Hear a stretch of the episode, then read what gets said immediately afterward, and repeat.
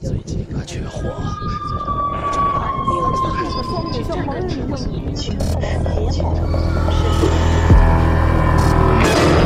我们寻找恐怖的代言人，我们寻找神秘的代言人，我们寻找鬼魅的代言人，我们寻找鬼语者。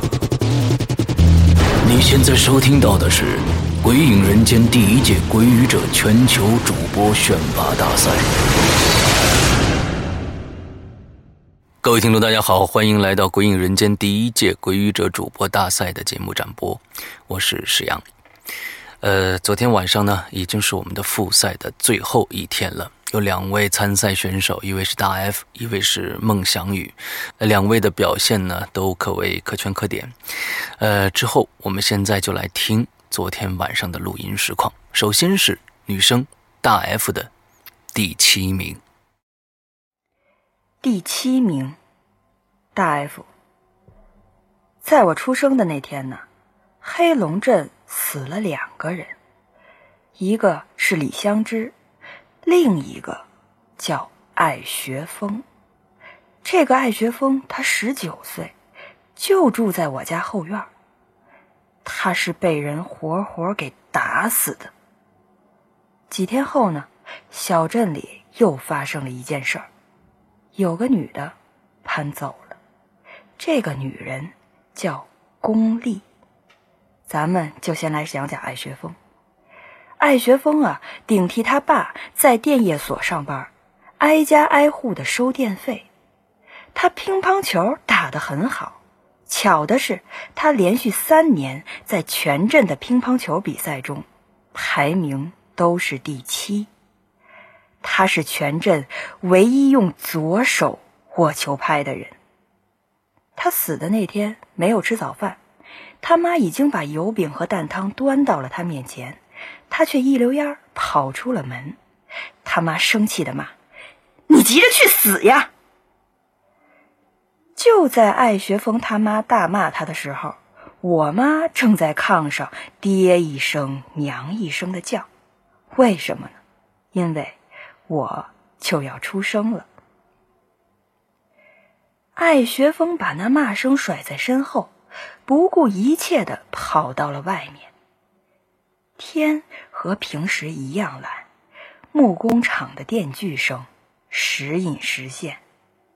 害学峰不知道，他在朝前走六百七十九步，就会跌进死亡之谷。他吹着口哨，大步走向小镇中学。他的手痒得厉害。今天他串休不上班。今天他和中学的常老师约好了要斗一场，斗什么呢？当然是乒乓球啊！因为在生我那天，全镇的乒乓球比赛刚过去一个多星期。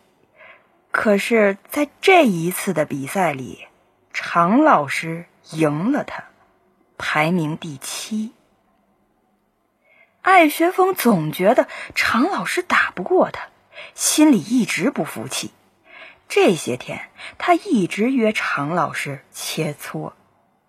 常老师也清楚自己这第七名的宝座有很大的侥幸成分，因此。他守住这份荣誉，一直躲避着艾学峰，不应战。无奈艾学峰穷追不舍，最后他只好同意了。艾学峰一路来到了中学的乒乓球室，常老师还没来，有认识他的人走过来跟他打招呼说：“艾学峰，你干啥来了？”“，我找个人。”他答应过常老师，这只是私下较量。不让任何人知道。大约二十分钟之后，常老师来了。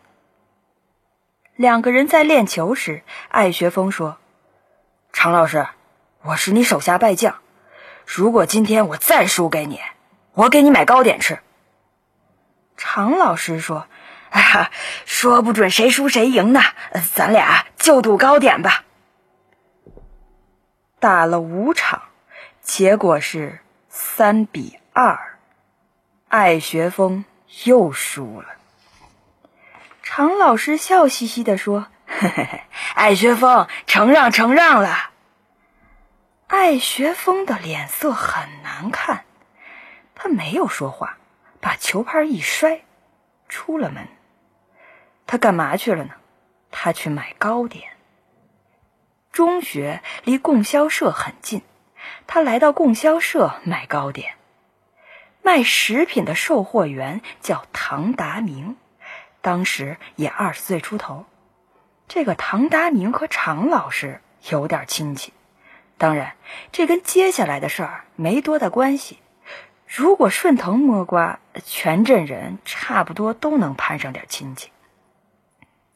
但是唐达明跟艾学峰有点疙瘩，因为他们都爱着功利，而功利似乎更喜欢艾学峰。艾学峰说：“买一斤糕点。”唐达明的嘴很刺儿。他看艾学峰脸色不对，一边开票一边说：“怎么了？谁摸电老虎的屁股了？你别废话。”艾学峰有些不满地说：“你吃错药了，火气这么大。”唐达明也不甘示弱的回答。艾学峰不理他，接过票去交钱。等他回来时，唐达明已经把糕点包装好了。艾学峰拿过来，用手重重捏了捏，有一块好像碎了。于是他说：“你给换一块。”唐达明说：“吃到肚子里还不都一样啊？”艾学峰听了有些恼怒，说：“你换不换？”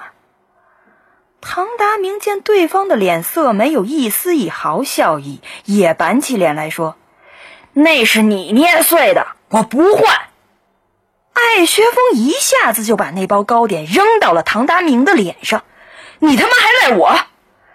唐达明气得满脸通红，冲进柜台后的库房，抄起一把铁门栓，像疯了一样跳出来。艾学峰转身就跑。唐达明几步就追上他，抡起铁门栓砸在他的左肩上。艾学峰踉跄了一下，继续往前跑，跑出供销社的大门。唐达明一边追，一边又抡起铁门栓，砸在了艾学峰的右肩上。艾学峰一下子就扑倒在地。他翻过身，全身不停的哆嗦，惊恐的说：“我我服了，我服了。”可是这时候的唐达明已经控制不住自己，又把铁门栓砸下去。这一下，砸在了艾学峰的肚子上。这一切发生的太快了。其他的售货员和顾客都没有反应过来，艾学峰已经惨叫着爬不起来了。唐达明扔了铁门栓，撒腿就逃。那个时候我在哪儿呢？我呀，在我妈的下身，刚刚露出丑巴巴的脑袋。艾学峰死了，砸在他肩头的那两下儿。都没事儿，致命的就是这第三下，他的腰子被打碎了。可巧的是，他只有一个腰子。当然了，那时候我对这些一无所知，因为我刚从我妈的肚子里钻出来，正躺在血水里，弱弱的笑着。等我长到了十九岁的时候啊，镇里人差不多都忘记了艾学峰，只有他的父母时常想起他，时常落下几滴清泪。听到这儿，你是不是想问，那个凶手艾唐达明跑去哪里了呢？那个唐达明跑了后，就钻进一望无际的向日葵里，不见了踪影。他跑出了很远，不知道为什么又回来了。唐达明蹲在那片掩护他跑掉的向日葵里，像面对铁门栓的艾学峰那样瑟瑟发抖。警察抓到他的时候，他正在嘿嘿的傻笑。他后来一直嘿嘿的傻笑，在臭水沟边上，在供销社门口，在他家房顶上。我从小也喜欢打乒乓球，还是在我十九岁那一年，也就是我服兵役的前一年，小镇里又一次举行了乒乓球比赛，我参赛了，但是最终没有排上名次。就在这一年的夏天，有人在小镇的郊外看见了爱学风。当时天已经很黑了，路上没有一个行人。突然，他看见前面几十米远的地方出现了一个人，那人急匆匆的朝前走着。开始他没有在意。走着走着，他越来越觉得那个背影有点熟悉，就使劲儿的想：他到底是谁呀？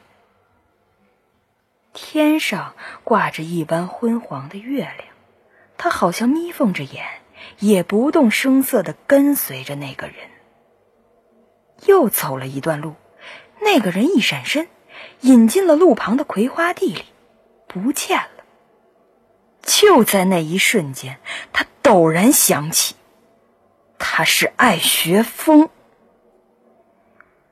不知道是真是假。后来又有几个人说，他们也在那条夜路上看见了爱学风的背影。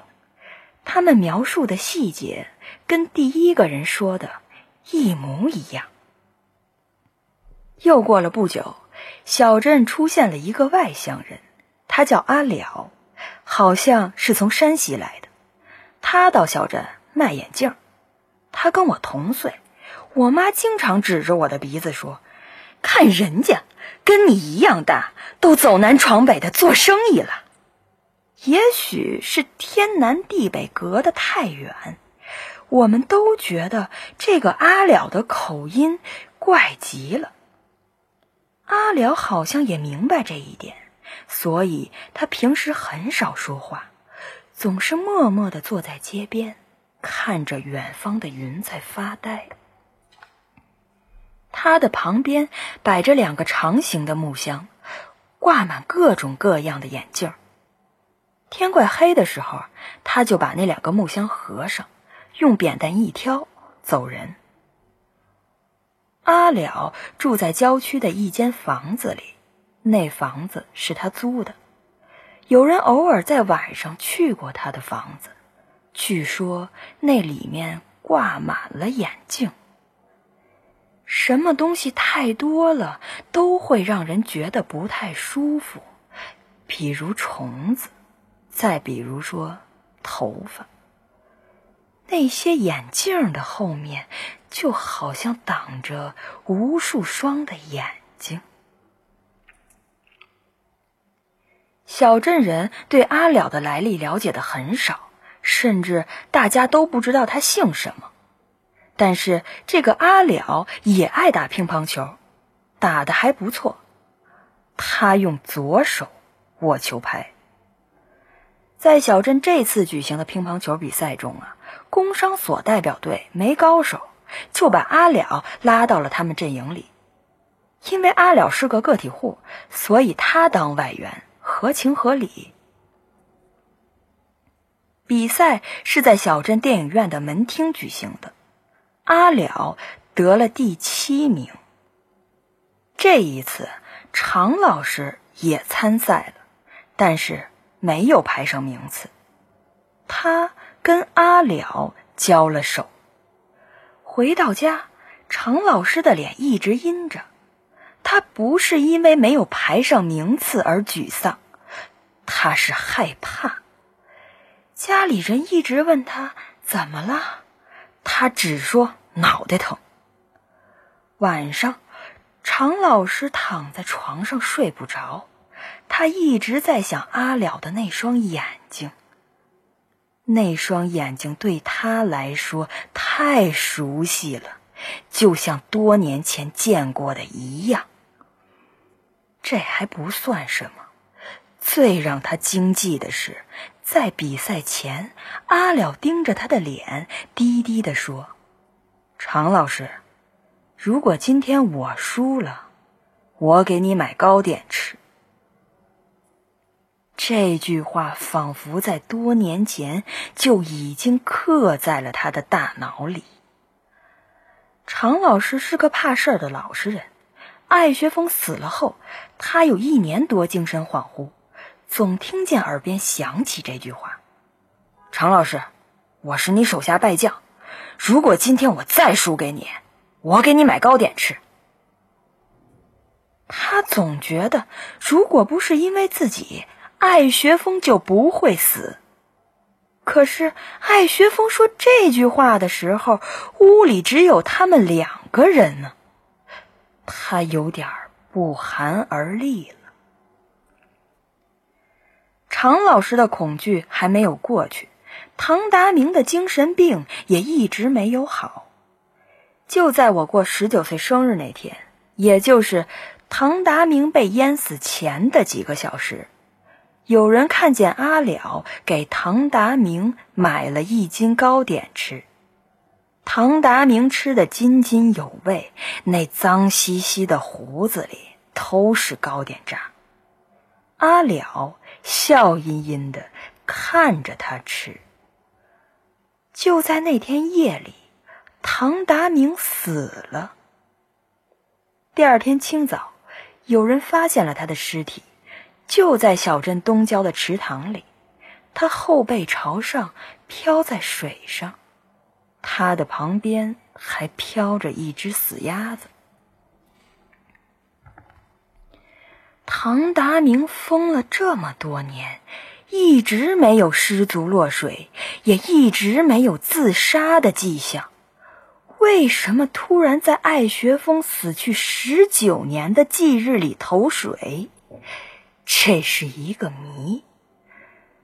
更奇怪的是，大家第二天看见了阿了的眼镜箱，端端正正的摆在街边，和平时一样。只是阿了不见了。从此，小镇的人再没有见过他，他永远的消失了。还有奇怪的事儿。他留下的那些眼镜儿，真像涂了墨一样，戴上后什么都看不见。谁都解释不清楚这其中的用意，包括我。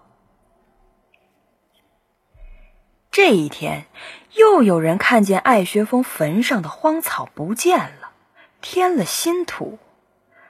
大家都在议论着一桩桩奇怪的事儿。但是，没有人下定论，大家似乎心照不宣。小镇陡然充满了鬼气。没过多久，我便穿上崭新的军服，就要离开绝伦地小镇了。这一天，艾学峰的母亲找到我，她心事重重的说：“东子。”听说你们这批兵是去山西呀？啊，是大娘，你有什么事儿？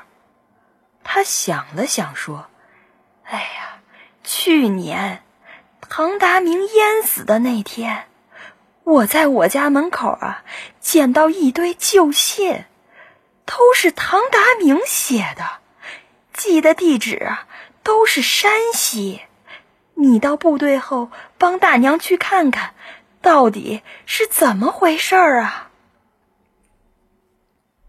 唐达明，那个被淹死的疯子。我立即就把那些旧信从他手里接过来，一封一封的翻看。我记得十分清楚，当时天已经黑了，没有电。我借着跳动的烛光。一边看一边感到全身发冷。老实讲，我不相信阿了就是艾学峰，也谈不上害怕不害怕。倒是这个被淹死的唐达明，这个从我记事儿起就嘿嘿傻笑的疯子，令我无比惊触。他竟然一直清醒的给另一个人写着信。我仿佛看见了昏黄的灯光下的一张苍白的脸，忽明忽暗，不可捉摸。而这些信莫名其妙的出现，尤其让人毛骨悚然。是谁放在爱学峰家门口的呢？我觉得这整个事件。挡着一层又一层的面纱。从那天起，我明白了一个道理：千万别以为每一个精神病都可以被看出来。这是一个所有人都容易犯的错误。同样，也别以为每一个正常人都可以被看出来。我手里拿着这些信，信纸都已经发黄了，有的字儿甚至都模糊了。我抽出第一封信，上面写的是唐达明向一个女人讲述他非人的处境和痛苦的心情，日期是一九六八年的二月二十四号，那个时候。他应该已经疯了半年多了。我又抽出了第二封信，信里唐达明在向那个女人求爱，或者说是祈求着那个女人的爱，再或者说是祈求着他的收留。他要去山西投奔那个女人，日期是一九七零年的。一月九号，当时正是冰天雪地，唐达明穿着一件不遮体的单衣，坐在雪地上骂人。最后啊，我抽出了第三封信，从字里行间看得出，那个女人一直没有回音。唐达明怀疑他根本就收不到他的信，他绝望极了。但是他没有停止手中的笔。他需要倾诉，有没有收听的对象对他来讲已经不重要了。这封信的日期是一九七三年的八月十二号，那时候啊，我已经挎着书包上小学一年级了。看完信，我对爱学峰的母亲说：“大娘。”我把地址抄下来，有机会一定去看看。信上的地址是太原附近的农村，而我服役在大同。到了新兵连，我才知道这两个地方相距很远。但是我还是寻着机会去了一次，找到了那个地址。信里的女人正是当年从绝伦地搬走的龚丽。她多年前就已经得病死了。听说龚丽守了一辈子寡，和儿子相依为命。他儿子叫艾天民。听说艾天民啊是个很老实的孩子，十九岁考上了北京一所名牌大学。可是那一年他没有去报道，失踪了。再也没回来。不久，我就听家乡人告诉我，公安局把那个阿了抓住了，说唐达明是他弄死的。他的真名叫艾天民，是艾学峰的遗父子。那我们接下来听啊，这个复赛选手中的最后一位。孟祥宇的故事，他昨天选的这个故事呢，呃，是张震的一个故事啊，名字叫做《杀人歌谣》。让我们一起来欣赏。这个故事的名字叫做《杀人歌谣》，作者张震，播讲人孟祥宇。火车缓缓的开动了，乔雷坐在靠窗的位置上，呆滞的望着这座熟悉的城市。他眼神空洞，滚动起来的车轮把他的心碾得粉碎。他是因为实在承受不了巨大的压力，才不辞而别离开这座城市的。妻子每天的关爱的眼神、周到的体贴和外界的传言形成了巨大的反差。不止一个人神秘地告诉乔雷。妻子和公司的经理关系暧昧，让他多加提防。每天，当乔雷看到同事、朋友、邻居的时候，都感觉他们的表情异样中带着嘲讽。乔雷受不了这样的刺激，他相信每个男人都受不了，但是他没法开口问妻子，因为妻子表现在他面前的仍然是一如既往的爱。乔雷绝望了。于是他买了这趟全程的火车票，他也不知道自己要去哪儿。他想，去哪儿都无所谓，想下车就下去。最关键的是远离开那些困扰着自己的生活。当乔雷走下火车的时候，天已经黑了。这是一个不知名的小城，火车只停留了短暂的一下，就又开动了。乔雷茫然地矗立在铁轨旁，站台上好像只有自己一个人。傍晚的凉风吹起了他的头发，天空中飘起了淅淅沥沥的小雨。乔雷想，应该找个人问问，附近有没有旅店。他四下望了望，这时他看见在不远处的墙角里站着一个人，那个人低着头靠在墙上。好像是在想什么事情。乔雷走了过去，在离那人几米远的地方，乔雷隐约的看出，那是一个老奶奶。她穿着一件灰色的坎肩儿，而同时，乔雷听见这老奶奶不停的在嘴里念叨着什么：“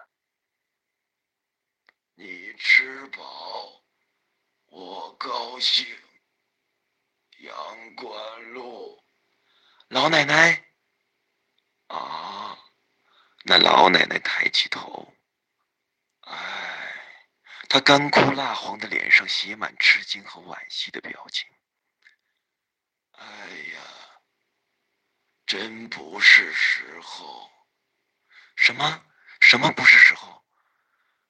我说你来的不是时候，我正好是第九遍。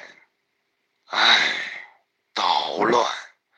这老人的眼神和语气里充溢着埋怨，他古怪的言语让乔雷摸不着头脑。你有什么事儿？我我刚下火车，我想问问您，这附近有没有旅店？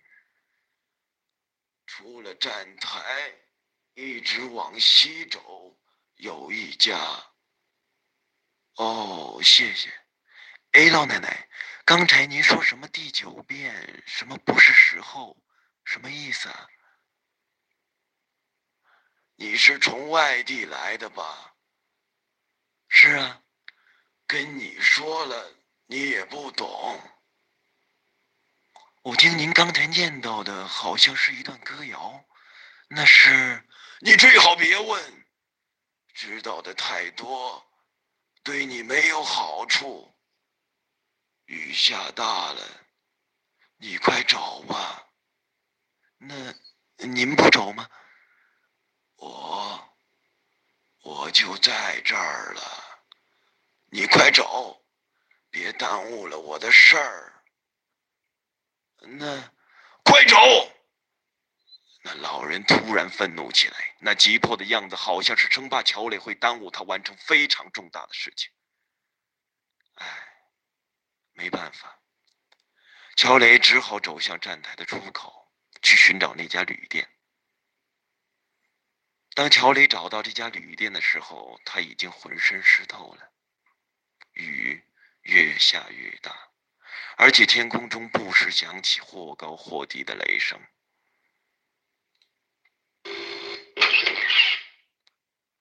哟，先生，你怎么被浇成这样？店主很热情的跟乔雷打招呼。乔雷抖了抖身上的水，哎，问个路，耽误了一点时间。哎，老板，你们这当地有什么风俗吗？风俗？什么风俗啊？我今天下火车的时候，在站台上遇到了一个古怪的老太太。她老太太，是不是脸干瘦干瘦的，还穿着一件灰色的坎肩儿？对呀，她她怎么回事？哎。那老太太真是可怜呐。她有个孝顺儿子，为了给他多挣点钱，到外地打工了。可是，一走就是五年，五年呢，一点消息都没有。那老太太想儿子想的发疯，就天天到站台上去等。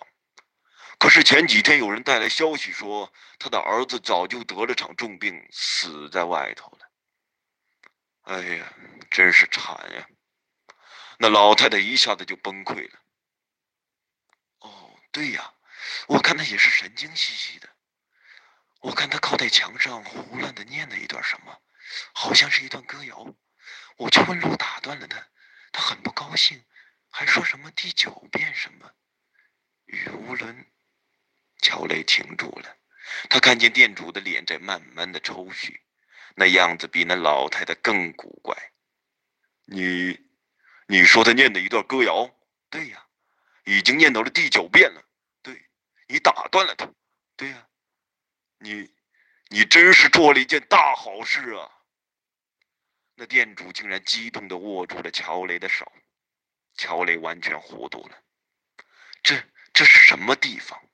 这小城里竟是些怪人。他把店主的手推开。这这究竟是怎么回事？你能不能告诉我？唉，店主坐在椅子上，两眼望着窗外，缓缓的讲了起来。我们这个地方的人有一个最大的偏爱，吃鸡蛋羹。人人都喜欢吃，在我们这儿，什么样的鸡蛋羹配米饭，什么样的鸡蛋羹配烧饼，什么口味的在酒前开胃，放什么配料能益寿延年。以至于不同的鸡蛋羹放不同的芝麻油，这都是有讲究的。当年有一首歌谣也特别流行，说的就是这鸡蛋羹的事儿。鸡蛋羹热腾腾，芝麻油十五升，你吃饱，我高兴。阳关路，条条通。这。这不是站台上老太太念的歌谣吗？乔雷的心中有一种隐隐的说不出的感觉。那个时候啊，在我们这儿有一家店铺，鸡蛋羹做的最有名，大家都喜欢去那儿吃。在那家店里有一个叫小香的姑娘，特别可爱，人又勤快，大家都喜欢她。可是有一天早晨，那家店里的老板发现少了一篮子鸡蛋。问谁都说没看见，最后就怀疑到了小香，因为有人说前一天晚上小香干活走的最晚，所以嫌疑也就最大。说你到底拿没拿？你敢说你没拿？可是昨天晚上已经有人看见你拿了，就你走的最晚，不是你拿的，是谁拿的？你到底说不说实话？老板问小香。小香说没拿，老板急了，就打了小香。你不说是不是？还当着吃饭的人说小香是个不要脸的贼，然后就把小香撵回家了。滚，滚回去！你这个不要脸的贼，你给我滚回去！小香回家之后就呜呜的哭个不停。哎。大家都觉得自己是个贼，以后还怎么在小城里做人呢？那天晚上也是雷雨交加啊。小香越想越委屈，就用把菜刀割破了手腕，自杀了。在临死之前，小香还不停的念叨着她最喜欢的一首歌谣，就是那首《鸡蛋羹，热腾腾，芝麻油，十五升，你吃饱，我高兴。阳关路，条条通。哎，命苦啊！在这段歌谣念到第十遍的时候，小香也流干了身上的血。但实际上，小香是冤枉的。那篮子鸡蛋是被一个伙计弄打了，他怕老板怪罪，就收拾起来，闭口不说。等他良心发现的时候，才知道小香已经死了。小香，我对不起你了。哎，从那以后，我们这儿就有了一种说法，人们都说，如果你要是有什么实在想不开的事情，那你就可以在一个下雨打雷的晚上，把那首歌谣连续念十遍，而这时。小香就会回来，把你带走。这首歌谣就成了一首人们谈之色变的杀人歌谣了。都说非常灵，我是没试过。雨越下越大了，乔雷站在房前的窗前。那轰鸣的雷声，仿佛是为当年的小香唱响的战歌。现在，乔雷满脑子都是那首致命的杀人歌谣。一道闪电从夜空中划过，那看起来就像是小香当年画在手腕上的刀口。唉，真可怜。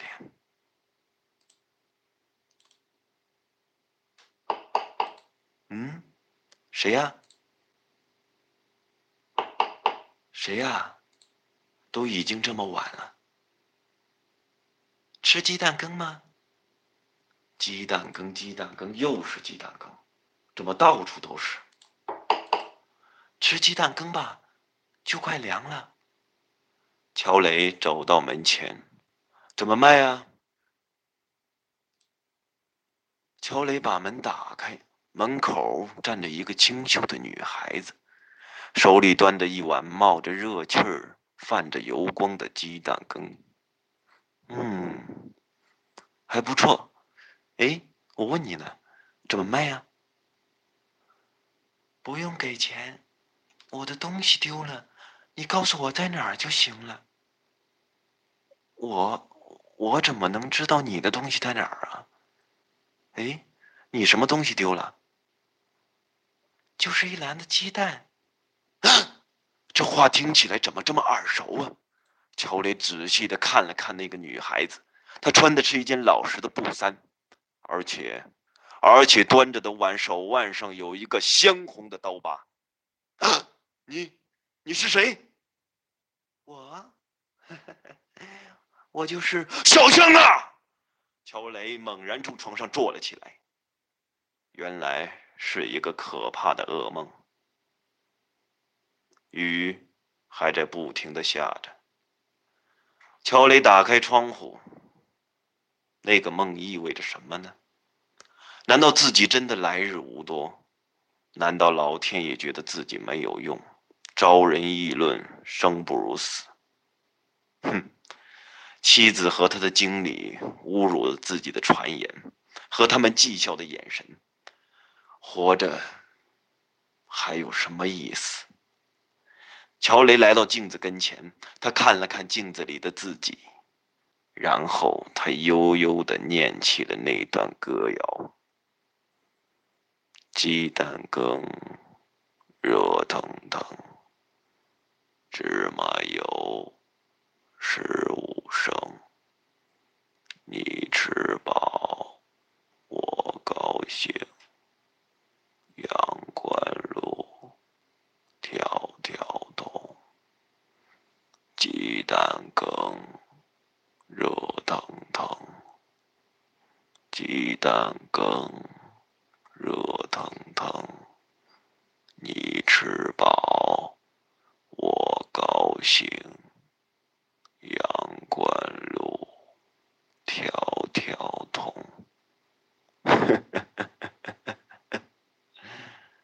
已经是第九遍了。多么动听的歌谣！只要再有一遍，小香就可以来把自己带到一个再也没有任何痛苦的世界。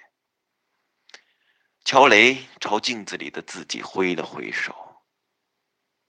鸡蛋羹，热腾腾，芝麻油，十五升，你吃饱，我高兴。阳关路，条条通。小香来了，小香来了，让他把我带走吧，让我离开这个充满烦恼的地方。乔雷整理了一下他的头发，然后他缓步走到门前，打开了自己的房门。